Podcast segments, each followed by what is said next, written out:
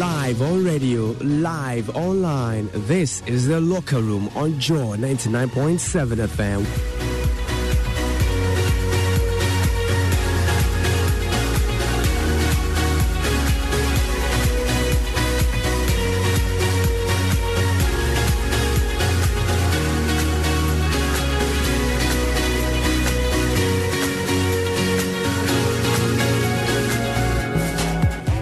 Welcome to the EuroLeagues on the Football Daily. In this episode, uh, we're all about big names. So, Jose Mourinho, Cristiano Ronaldo, Robert Lewandowski, Sergio Aguero. Okay, but they don't get any bigger than Julian Laurent. Good evening, Jules. Hi, Steve. Hi, everyone. You've been following Messi around much? I'm just going to bounce up and down. Messi! No, no, no, I'm not doing it again. Not yet. He hasn't played yet. He hasn't played yet. It won't be this weekend. It won't be tomorrow, unfortunately. It will probably be next weekend. It doesn't matter if he sneezes, it's news, isn't it? It is, it is. I wrote about his week, the places he went to eat, which, you know, for, for next time you're in Paris with uh, with Missus Crossman and the dog. Not sure if and the dog is allowed. And a suitcase full got, of cash. Well, uh, still a restaurant, so I'm sure with your wages at the B B C, you should be able to um, to afford a meal at the Caesar. That's wow. Where they went. Five minutes into the show and you're already trying to get me fired. Amazing. Uh, also, we've got Mina Rizuki. Evening, Mina. I had to do that when Ronaldo came to Turin, and I had to find the ice cream that he liked and what would be hosting and, and having his name. So the other goat is in my club while Messi is at P S G. Oh, I love that. So this is what happens when the biggest of big signings comes to town, Mina. You literally have to find out everything. Yeah, and start visiting places and being like, you know, have you named your pizza after Ronaldo? It's oh, like, no. Have you named your croissant after Messi, you know? What is Messi's favourite flavour of ice cream, Jules? It's a good one. I don't know that yet. I don't oh, think he's had an ice cream in Paris yet. We've got um, very famous um, ice cream parlour, is that what we say in English? That's in, the word. Uh, on, yeah, on the Ile de la Cité, of course, right in the centre. Uh, but I don't think, I, I believe he hasn't been there. Otherwise, I think I would I, you I would know. know. So I don't know yet. But I suspect he likes the, the pain au chocolat, the croissant, you know, and all the uh, the French pastries. I'm delighted to say that we also have with us the Athletics' Raphael Honigstein. Evening, Raph. Hello, good evening, boys and yeah. girl. Yep, yeah, that's, yep. Yeah. You're not at home. Where are you? Thank you for that, Raph. I, I'm, uh, I'm not at home, no. Where are you? I'm in uh, on holiday. You're on holiday, right? Whereabouts? Well, yeah. How many questions well, do we need to Spain, ask you before made, you say where you are? But I made made an exception and come back to work, as it were, back to the office just for you, Steve. Oh, Ooh. Come on now! Oh. Or is it that, or are you in Spain because you're trying to close Guillaume Balaguer out of the market? No one closes Guillaume Balaguer out of the market. It would be a forlorn pursuit. Tell me everything you know about Osasuna immediately. Yeah. Well, Steve, uh, Osasuna, uh, very good. That was your Guillaume. That was just your own voice, but slightly deeper. Anyway, let, let's start. And let's start with Jose Mourinho, um, who's taking charge of his first Serie A match as, as Roma manager this weekend with the new season getting underway. He's been busy, Mina. They've spent more this summer since he came in than Inter, A C Milan, Napoli and Juve. Yeah, they really have. And they're trying... It's really funny because he's a divisive figure wherever he goes. And you'll see some Italians are so excited because, you know, he's back to putting Roma at the forefront, constantly talked about, are they going to be able to do something special? They've spoken of a natural and slow progression. It's not about trophies straight away. And yet the way that they're handling the market, the, the you know, the... various different interviews, um, the splashes they've made by bringing in Schmerdorf and, of course, Tammy Abraham, selling Dzeko, getting that salary off their books. They are the spoken-about team. So, and they're certainly my... My money's on them to make top four. I don't think they can do more than that. Eleven years is a long time. In well, in any context, but particularly Raf in football. And, of course, with him going there, the first thing that gets said is just over a decade since he led Inter Milan to the treble. A lot has changed, not just for him. No, but a lot has changed for him. And as far as his reputation is concerned in the U K or in England, the Chelsea second spell, of course, brought some success, but then ended in, in pretty difficult circumstances for everyone concerned. Uh, Man United was not really a success, although he will be quick to remind us about the trophies he won there. And then, of course, Tottenham, which was probably an unmitigated disaster, if you if you're honest about it. So it is, I think, I don't want to say his last chance, because I think he has enough connections and enough goodwill in the game to get more opportunities. But I think he's coming to the stage where he really needs to show that he is not somebody who lives on, on past glories, who's not going to be talking about what he did ten years ago with Inter, but actually does something that people talk about now with Roma. Uh, so it's a it's a big opportunity for him, a big challenge. And, you know, Roma themselves have not exactly been blessed with success in the last few years either. So should be really interesting to see what he can do, because Inter, let's not forget, and I think this is important for the context, when he took off, took over Inter, Inter spending was sort of on a par with, with Chelsea's. I mean, mm. they spent hundreds of millions to deliver the Champions League that he ultimately delivered. So it wasn't sort of a, a, a quirky underdog story, you know, this lovely no. little club in Milan. Um, they, they were spending an absolute fortune, and Roma will not be in a, in a similar position to spend their way all the way to the top. So I think he'll have to change his way, and he has to do something that didn't work so far, which is to really take a club and a team without real stars and make them stars again. It hasn't happened since since Porto.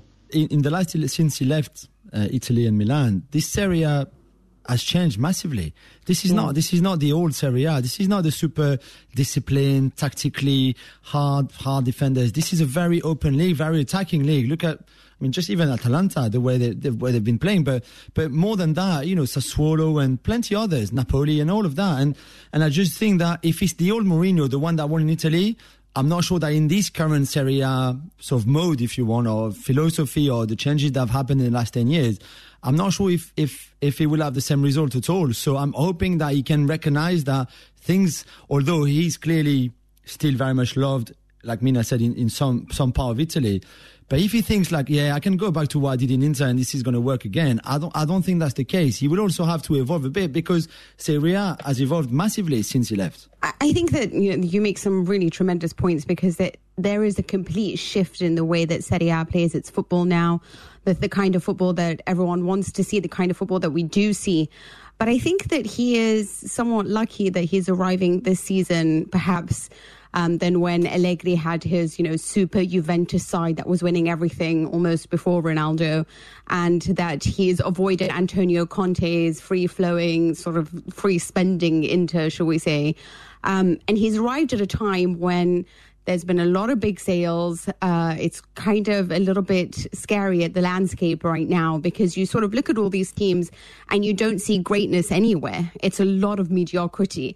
You hope and you think, well, Max Allegri is such a, a wonderful coach that he's going to do something special with this Juventus side. They've gotten in Manuel Locatelli.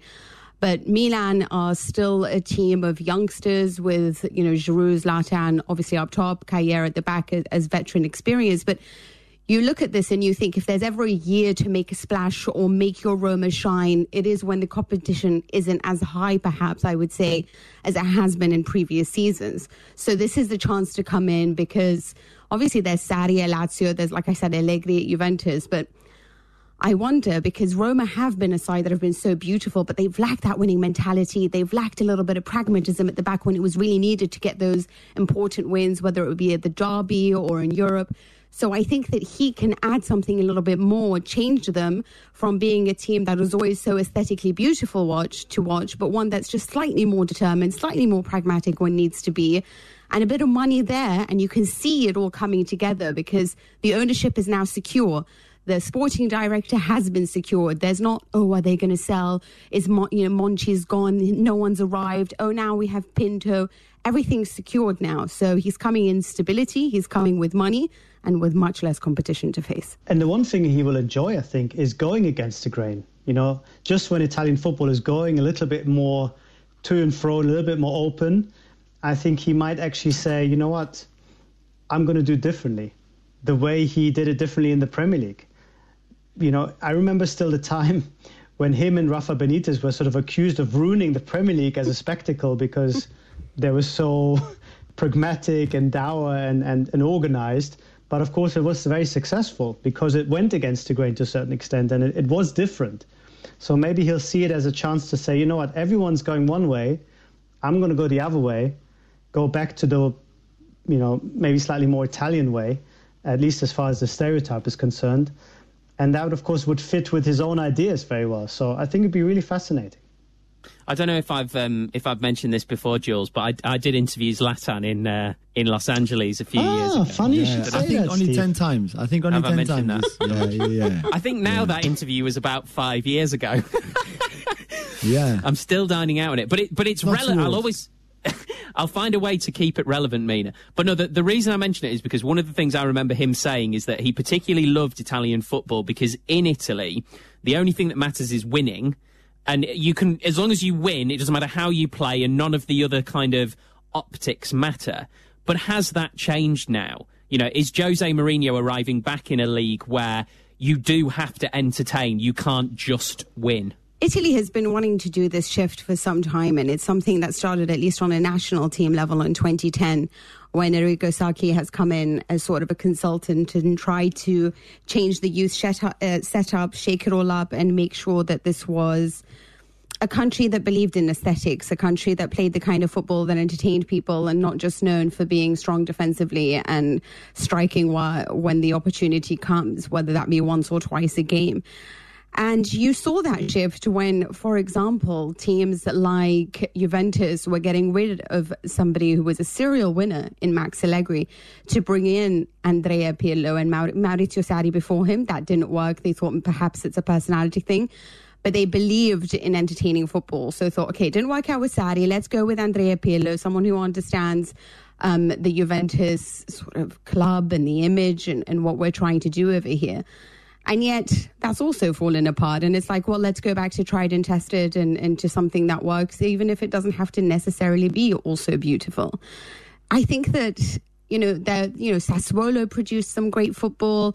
There has been a shift, at least on the national team level. Roberto Mancini totally changed the cliche.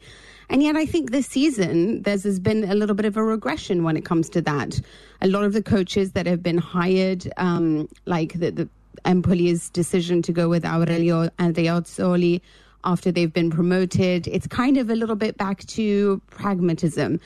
The the newly promoted aren't all that fun to watch. Venezia, perhaps a little bit more than the rest, but even when you look around, you think that, wait, wait a second, you know, Paulo Fonseca played some of the best football. Yes, it didn't always win, but it was really stunning to watch a lot of the time. They've and... This is it, you know, it's a case of, well, you know, let, let's go for somebody who's a winner. So I wonder whether it's kind of tried and tested. It didn't work out with Juventus. You know, Antonio Conte proved that sometimes defenses mattered. And really his side weren't entertaining to watch until Eriksen became a firm part of that midfield and offered a little bit more inspiration. And so winning is all that matters, even no matter how much they try to shift that. I don't think they're doing enough to make sure that it sticks in Serie A. I wonder what um, what it'll be like for Tammy Abraham, Jules, in that nine shirt as well. Because, you know, you think of Roma, you obviously think of the ten. Of course, you think of the ten as the, the number with the mm. with the weight. But that nine, you know, that's the shirt of, of Batistuta and it's the shirt of, of Abel Balbo and all kinds of yeah. legendary forwards. Yeah, and it's it's a, it's a big move. It's a huge move financially to start with. It's, it's still a lot of money.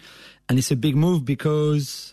I was going to say young English play, but young players, young English players I've seen, I've gone to Germany, I've gone to, but, but I don't know, it feels like this is a bit different because it's Italy, because, because Mourinho is there, because, because Roma is a huge club. And I think like, I don't know, Tammy Abraham going there is either is going to be fantastic and he's going to be like a, like a Lukaku type of, of move and the reception and how much he's going to be loved. Or, or he will struggle, and I, I, I cannot see anything in between.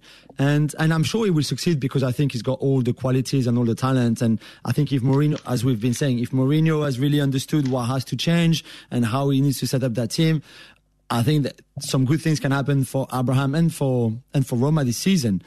But it's it's a huge move. And, and it's good because he's going out of his comfort zone. Yeah, Chris Smalling will be there, so at least he's not the only English guy in the in the squad, and I think that will help a lot to have Chris Smalling with you.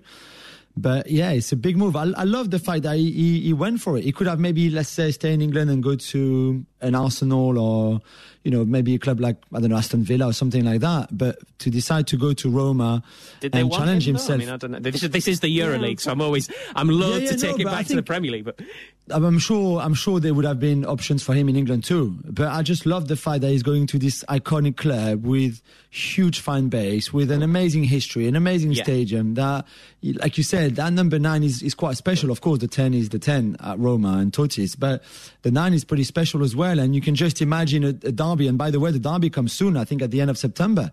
So he will have his derby there in a stadium that is going to go crazy. And he will discover far more than London what a city mad for football is, because this is what Rome is. Rome is absolutely crazy for the two teams, for football. And he won't be able to go anywhere without Romanistas or Laziali as well, talking to him and saying this and saying that. So I think he's going to love it. I just hope for him that he works out on the pitch. Raf had a very interesting facial expression there. It was one of two things. It was either he wasn't sure that Tammy Abraham had offers from big clubs in England, or he just had some of that sort of hotel room holiday fizzy water from the minibar. It could have been either. And the fan, and the big fan as well. Yeah. I just wanted to make the point that I, th- I think he was actually quite reluctant to begin with to go to Roma. Mm. I think his preferred option would have been to stay in the Premier League, but of course Chelsea's preferred option was not for him to stay and play for a rival team. So I think some persuasion might have been necessary there from on behalf of Roma and Jose Mourinho. But I agree with the wider point that Jules make. I think Premier League players are famously reluctant to try anything else, but those who do tend to come back. Uh, I don't want to say being enhanced, because that's wrong, but I think having their experiences widened and benefiting from that. So I think he he will come to see that as a good move as well. You know, I think it's really interesting, Mina, is that, you know, you were saying before that kind of if you're going to succeed in Serie A, the ground is quite fertile at the moment. In what other major European league could you talk about the champions losing their manager, two of their best players, including a star like like Romelu Lukaku? This is the kind of thing that would happen to, like, you know, may, may no disrespect to the Dutch league, but the winners of the Dutch league might lose their manager to a bigger club, or they might lose their captain or their star striker. This is Inter Milan. Like, what sort of shape are they in ahead of this season? I think this is what happens sometimes. I mean, listen, did we ever think that we'd be talking about a Barcelona that just can't afford to keep Lionel Messi? I mean, this is the world after a pandemic. And you look at the things that happened. Suning were this vibrant company that wanted to invest abroad, that were being told to invest abroad and encouraged and cheerleaded to do so. And so when they bought at the time Inter, thinking, you know, we're going to invest, we're going to make it a huge name, It, there was a lot of fanfare around this and a lot of belief that they were going to be fantastic. And then things sort of started to take a, a turn for the worst when China wanted all the money from Chinese companies to stay in the country. They started to actively discourage investments abroad. The pandemic hit, and Suning was especially hit by it. And so all the money that they spent, and by the way, it is a lot of money. We're talking about Allegri had won all of these th- big things at Juventus. There's been some big coaches. But Antonio Conte was on thirteen million euros. It was a lot of money for a coach in Serie A. They were bringing in really expensive players for a club that hadn't done anything for a decade.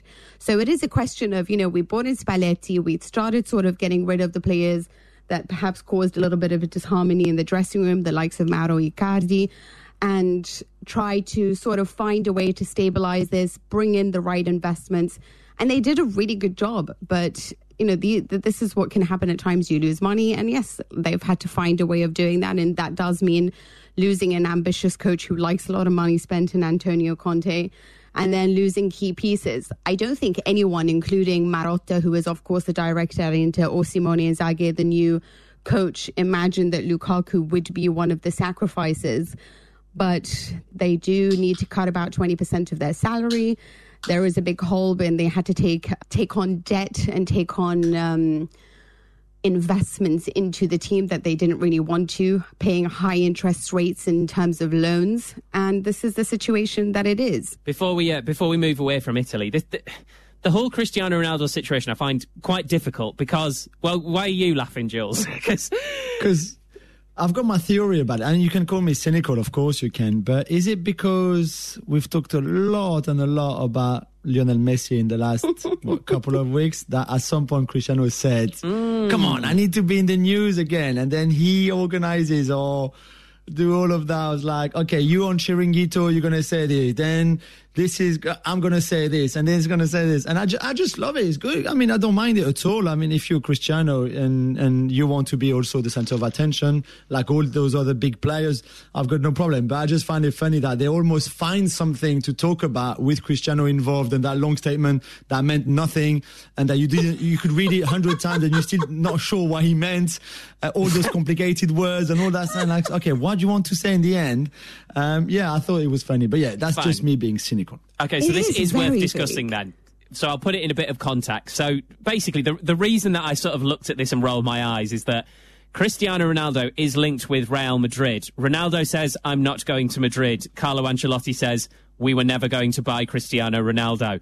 And that feels like the end of the story. But as Jules says, Raph, it's the fact that he's sort of posted this massive Instagram statement, which kind of makes you think, oh, is he just sort of a little bit upset that he's he's not been centre stage for a bit?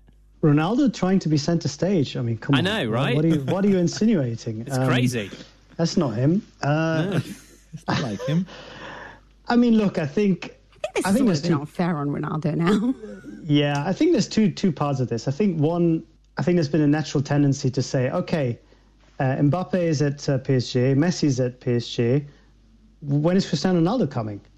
And I think a lot of people in the media were interested to give this as many legs as possible and to push that story because it is the summer. Yes, transfer transfers happen, but not that many. And it's a story that's super exciting, even if there is not lots of substance to it. Does he perhaps, you know, feel left out in the uh, hype and the noise a little bit? Who knows? I, I wouldn't put it past him. But the point is, and I think that the more important point is that neither Real Madrid, as far as I know, or uh, no P S G have made any real attempts to to make this happen. So I think he's in a position where it's a, bit, a little bit uncomfortable because he's not being used to not being wanted in a way. You know, it's, it's not a nice thing to say to him, well, I'm not going anywhere because they don't really want me. He can't, he can't say that. So I think that statement was an attempt to to dress up a situation of no real change and to sort of make it into commitment from him to stay, which wasn't really necessary, I think, at this point, but perhaps was necessary because of the endless resuscitation of rumors that he might move, which I don't think had really any real substance to them. Thing is, he doesn't actually mention Juventus at any point, does he, Mina? No. I mean, this was the thing. I saw all these headlines before I actually saw what was written on Instagram. So it said, you know, Juventus and all this. And then I read what he said and I'm thinking, wait, hold on. In your attempt to clarify something, you haven't actually clarified that you're staying with Juventus. But on the topic of him sort of generating the news, I was covering the fact even in March when Juventus were not sure of even making top four and there was just all this talk about Pirlo and how Ronaldo would want to stay at a club that just was struggling so much. There was constant talk of Ronaldo leaving. I think the fact is, is that last year was all about Messi because, you know, he wanted to leave and then, you know, Ronaldo was settled a little bit. But this year it all started with could Ronaldo leave because Juventus are actually a hideous team now to the one that he thought he was joining. And then, obviously, it became all about Messi again because of the finances. But I, I don't think that, you know, he's trying to steal the limelight, if that makes sense. It was Sergio Aguero had come out and it was, you know, it's a journalist who is known to have a friendship with Ronaldo. Mm. He came on Chiringuito and said, you know, I've got like some big news about it. You know, says and talks about Real Madrid wanting him back. Carlo Ancelotti comes on saying, we're, you know, on, on Twitter saying, we're looking to the future, nothing to do with Ronaldo. And then, obviously, this whole thing comes out on Instagram. But here's the thing. Now, Ronaldo's partner, Georgina, has come out in defense of Aguirre, who talked about him going back to Real Madrid. So this further adds a lot of vagueness to this, because you're saying, you know, stop talking about me. No one has even cared to even ask me what I think or what I want. And, you know, I don't want this disrespect, even though it was your really good friend that came out and said all these things. And so you think that he's referring to a specific journalist and then his partner defended that specific journalist. So what is it that he's actually upset about? And where are you going? Are you staying at Juventus? And I, I agree with Raf. Nothing concrete has come in.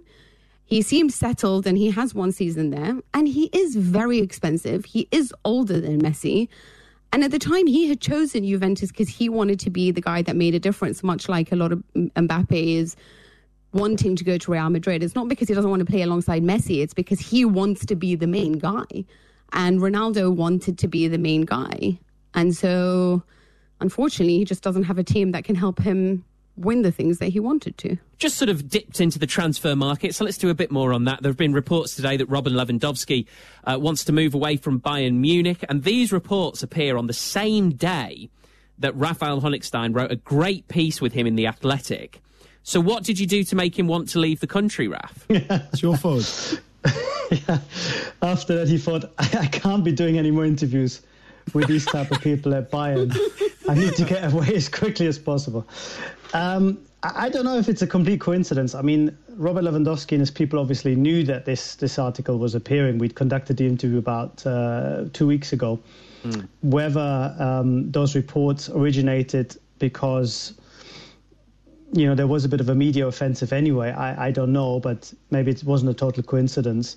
Uh, it should be said that this is a story that's not new in itself, because every couple of years or so, since since uh, Lewandowski signed for Bayern in two thousand fourteen, we've had those stories. You know, he wants to go to Real Madrid, he wants to go to Real Madrid, he can see himself maybe somewhere else. These stories tend to go hand in hand with contract uh, renegotiations. I think Bayern are fairly relaxed about this. They understand how Pini Zahavi looks after him and a few other people, how they operate. The one thing that really was categorically wrong in the story, if you will, was the idea that Bayern have a price for him that they've set. And if somebody comes along and pays that price, I think it was one hundred million pounds, one hundred million euros, then they would be willing to sell. I mean, that was just complete uh, nonsense. There is no price. Bayern won't want to sell.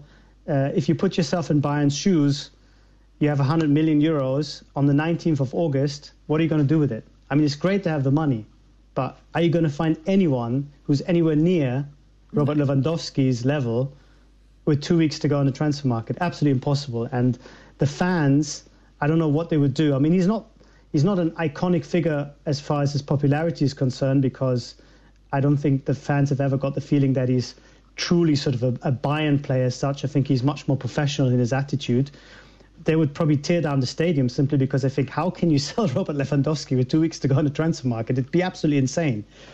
So I think this is more a story about what happens next. Maybe try to elicit a reaction. Try to elicit a reaction of a club that might come in for him now with a view of maybe making the deal later. These type of deals, as we know, tend to happen with months and months in advance. Messi was maybe the exception. Or to see if Bayern can be pushed into a renewal, because his contract runs two more years. He will be thirty-five. I think Bayern at the moment think, you know what, that's probably a good time for things to be over. Um, he will probably believe that he's still got a couple of years left in him, the way he looks after his body, which is really amazing and ultra professional. But I don't see how there's any world where things happen this summer. I mean, Bayern would be absolutely stupid, and they've made some stupid things in the past, but not that stu- not that stupid. I'm going to be more cynical, Raf. I'm, I feel really cynical even more tonight. Cyn- even more cynical. Yeah. Even more cynical. We heard Hasan Salihamidzic, who is the, obviously the Bayern sporting director, last week saying, Erling Haaland, yeah, of course, you know, we, we're keeping an eye, of course, he's such a great talent. Is there is there a sense of all of this is also happening because maybe Lewandowski has had enough of the the Haaland hype to Bayern at some, like, to a certain extent, because he's the perfect replacement, really. He's the, re- the the already made replacement. You think, okay, in a year time, then they're thinking, we sign Haaland, then maybe we get rid of of Lewandowski because he would be thirty-four, and because then Haaland has that release clause kicking in, or, or whatever. Do you think there could be a bit of that as well, of like, the club has been talking about Haaland publicly in Salihamidzic recently, so maybe Lewandowski feeling, you know what, I'm gonna I'm gonna jump first here and go ahead with, with my future. Yeah, I think that there might be a part of that as well. But of course, the timing doesn't really figure out now, because, you know, this is a discussion to be had maybe in November, maybe in December, when it comes to what happens for next season. Mm. Because it's clear that this season nothing will happen from Bayern's point of view.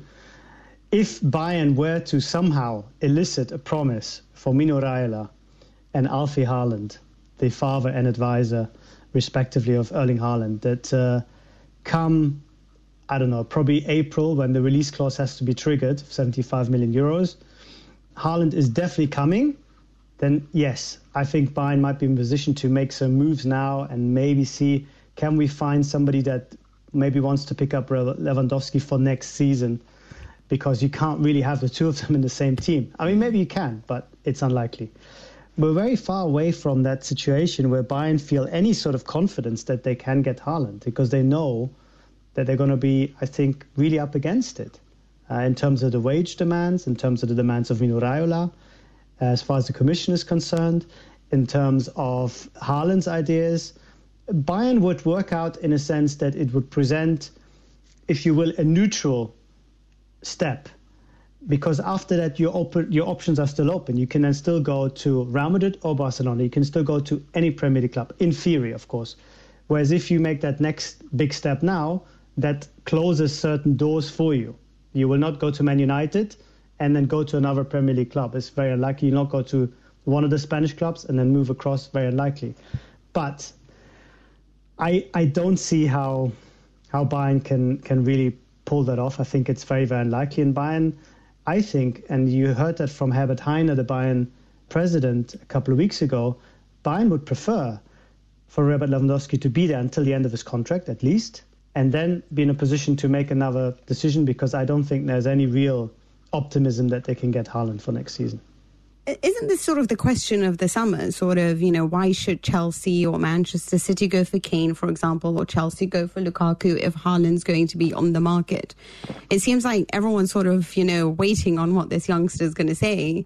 In the meantime, all these other big players, you know, whether it's Ronaldo looking for a, a different move or Lewandowski, who's going to go for all of them? And is anyone going to pay the wages that these guys still want to receive? Well, I think Chelsea gave you the answer. I mean, Chelsea were not prepared to wait for mm. what was very uncertain. They might not even get a yes. And then what do you do? They needed a striker now. Thomas Tuchel wanted that type of player. That type of player was not in the squad. Lukaku was available. Chelsea were one of the few clubs that had enough money to pull that kind of deal off. So they went for it. Um, I think the one club, if you will, who've been a little bit more strategic in that respect, if you want, are Man United, because they have renewed the deal with Cavani for one more year. And both in terms of the availability in the squad, if you will, and the positional need, it would be the perfect timing then to get somebody else in next summer, in Erling Haaland. Mm. But I don't think the fact that it has worked out that way necessarily means that United are absolutely one hundred percent sure that they can get him. One thing we should say is, and this we know from the first time that Haaland moved from Salzburg to Dortmund, a lot of the clubs, and Mina, you remember this from Juventus' perspective, um, a little bit of an insight how Mino Raiola works. Many clubs were absolutely concerned that they've got him. Mm. Juventus mm. were saying, we really, we really got him. United were saying, yes, it's a Norwegian connection. He wants to play for Ole. We've got him. And Dortmund were saying, yeah, we think we got him. So, uh, you know, and, and even Bayern, I think, had a uh, came very close. So whatever happens now, I think you have to take with a huge pinch of salt, because the, the deck will be reshuffled when it gets closer to the to the moment of truth. When we when it comes to this market of, let's say, older strikers, you know, is there one for them anymore? Is there hopes of sort of going to, I don't know, a big club now when all of them would like an Mbappe? They want Haaland. No one really wants Ronaldo necessarily. I mean, Ronaldo is still Ronaldo, but he is getting on, right? I mean, is Lewandowski and Harry Kane, let's say, in another two years going to be... It's almost like it's getting shorter, the shelf life, because the players are getting so good younger and younger. And so I wonder whether the market's going to change now. And P S G is paying such extreme wages to all these to these players that who can really match fault, that? Yeah. I think you have to differentiate, though. I think that's what I'm saying. It is their fault. A, yeah, but there's a there's a different market for Ronaldo and for Lewandowski and for Messi. Mm. And there's another market for Mbappe and Haaland, who are not even close to their peak and who will mm. give you ten years of excellence. Mm. And there will always be huge, a huge push to get those players. Whereas Lewandowski, if he now wants to have a new challenge, and let's say Bayern say tomorrow, fine Lewandowski, we don't need you anymore. We have Eric Maxim Choupo-Moting leading the line. Yeah. We don't need you. Even and there's then. always Barcelona. There's always Barcelona to get your thirty-four-year-old on two hundred fifty a week. No problem, you know, honestly. Yeah. They're always there. You can always yeah. rely on them. There's also yeah. Milan you when not, you hit thirty-eight. You might not be able to. The, the problem is you might not be able to register. You can sign yeah. for them, but you not be able to play for them. You um, can train with them. So least, yeah. I think we have to, Mina, to answer your question, I think it really is is less a question of the position, but more a question of what is the player and his potential. You will have, you know, people queuing up if Mbappe becomes available. You have people already queuing up for Haaland, with Lewandowski and Messi and and, uh, and Cristiano. In, in in theory, they have very few places to go, mm. very few places to go because they are already at such a level that it's it's very difficult. While we're ta- while we're talking about aging strikers, Jules, because I think this is important, because like we only do transfer stories if there's something in them, because otherwise what's the point of like a big build-up and then one of you just say, no, this isn't happening. So Aubameyang to Barcelona and Coutinho the other way. Can we knock that down? Yeah, that's a no and a no and another no. Yeah. Isn't no. Coutinho no. coming to Serie A? That's what we're hearing. I think Coutinho well, would go anywhere. I think he would be, mm, you know, he would he would drive himself anywhere, to be fair. Did you not see the, the stuff on... I mean, I appreciate this was on Twitter, but at the mere, there was a suggestion that Coutinho could get the number ten. And Barcelona fans went absolutely mad about it. If you could feel worse about yourself if you were Philippe Coutinho, then that's the way to do it, I think. It's, it's a strange one, though, because he's clearly very, very talented. And yet, that move oh. was so wrong on so many levels. The injuries, of course, didn't help. The fact that he's also a player who needs to get the ball a lot. And if you go into Messi's team, you're not going to see the ball a lot because the ball goes to Messi first.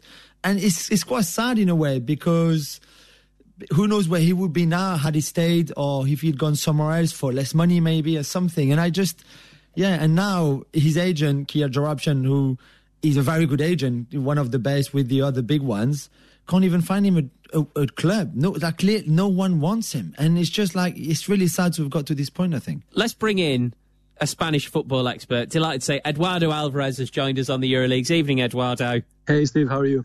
Yeah, very good, thank you. Um, listen, well, let, let's let's sort of just on this number ten at Barcelona, because the, the suggestion that anybody would take it seems a bit laughable. Are they just going to leave it empty for a, at least a while? I wouldn't be surprised. This was a, a conversation in the dressing room for the last week or so, when Philippe Coutinho was not received uh, with uh, with uh, too much enthusiasm from, from the Barcelona fans. And uh, even Aguero rejected the number. Uh, he was offered uh, the number ten by Piqué. Piqué asked him if, if he was interested in, in wearing number ten, and Aguero said that uh, it was too much weight on the on the shirt and that he'd rather play with uh, nineteen, in fact, which adds up to ten, but it's not uh, Messi's shirt. So he's going to wear number nineteen whenever he manages to get registered. That That's another another issue. It is a possibility that number ten remains uh, a question whether Barcelona wants w- want to retire the number. That's also mm. being discussed. But uh, no one's done that in, in, in Spain for any other player, for other, other legends. So uh, it seems like uh, it's not going to be easy to to to do that. Mina, I'd, I'd like to think that, you know, Aguero could have the plus sign in between the one and the nine, like Ivan Zamorano back in the day at Inter Milan. Yes. I'd like nice. to see a return to that, yeah? Or the Sharpie that Pogba used when he was at Juventus, and, you know, there was so much pressure on him to take certain jerseys, and so he would just put different numbers on to make it, to make all the pressure go away. I'd, I'd, I'd rather the plus sign. Um, so, so with Aguero then, because, again, there have been some reports that he's already a bit fed up, and obviously he won't have been happy to see Messi leave, but there's been some talk that he might already been thinking about, Eduardo, whether he might want to go off and play in America come January. Well, the move was one hundred percent motivated. The move to Barcelona was motivated because he wanted to play with Messi, who's uh, one of his closest friends. And uh, the fact that Messi left uh, just right before the, the beginning of the season, and that Barcelona haven't been able to free enough salaries or do enough selling transactions to get him registered, was not the best, was not exactly the, the beginning of the Barcelona spell that, that Aguero expected. And he picked up another injury.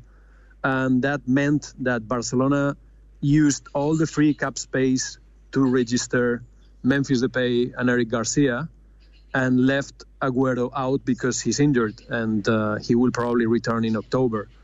Uh, uh, one cannot blame uh, Aguero if he's considering and weighing his options, because uh, the fact is that the beginning of, of this uh, phase in Barcelona has just been terrible.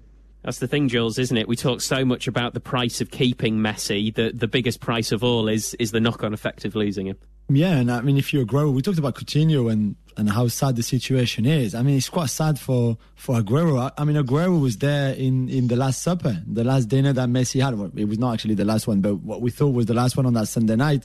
Wasn't it, Edu, in his house when he had all the close friends and, and Ibai as well, the YouTuber, and, and everybody came, and you know, and Aguero was there, and you can just imagine Aguero's face saying, "Hey mate, I came, I came here, you know, I came here for you. We, we're family. You're the godfather of my son, et cetera, et cetera" And then, and Leo said, "Well, you can always come for a weekend in Paris if you fancy it." So it's just like, it's sad. And then the injury and the fact that he hasn't been registered, and also Edu, the fact that Barca have played well without Aguero. You know, they won against Real Sociedad playing well. Memphis in that sort of forced number nine, but still a number nine in the centre, as a centre forward, played well. So even if Aguero was fit, where would he fit in that team? I'm not really sure where he would fit. So it's, especially when Braithwaite yeah. is playing like that as well. I mean, I, I know that he's always been, but he was fantastic, really good over the weekend. And I know it's I always know, considered... I can't believe you put Braithwaite and Aguero in the same sentence. I'm not even, I'm not even trying to. I mean, I did actually try to make a joke with that, but I also wanted to say, like, you know, he had a nice, no, he had a nice good. weekend. Ma- Martin Braithwaite could actually be a new addition to the Tony Pulis joke, because the Tony Pulis thing's always about Serge Gnabry, isn't it? But we could add that yeah. he couldn't get in the Middlesbrough team under Tony Pulis to that yeah, too. That's very true. And yeah. and he's got qualities. Mina, I was only kidding you. Of course. Sorry, Edu, you, you go. But yeah, my point was just, even if Aguero was fit, that team for that first game under so much pressure, because it was the first game, La Liga game of the, the post-Messi era, which was huge. They played so well that I'm not really sure exactly where Aguero, and especially what kind of Aguero we would see and how he would fit there. Yeah, uh, his role was, uh, from the beginning, I don't think he was going to lead the line. Uh, He was uh, the the all we saw and, and heard about Aguero coming to Barcelona was uh, related to playing a last one or two seasons more, uh, having a, a, a role off the bench, but he was never thought of as as Suarez substitute. For instance, he was no one expected Aguero to score thirty, thirty-five goals a season. Yeah, the fact that he was his role was uh, initially designed as a as a second uh, second option doesn't really help his chances to stay in Barcelona uh, after all that's happened in the recent uh, in the recent couple of weeks, and and of course, as you mentioned, the, the fact that Depay started very well and that Braithwaite seems to have picked up uh, some speed uh, during the summer with uh, with the Euro. Uh, so, again, one cannot blame Aguero if he's considering other options uh, before the season starts for him. Big thank you to Jules and to Rafa, Mina and Eduardo.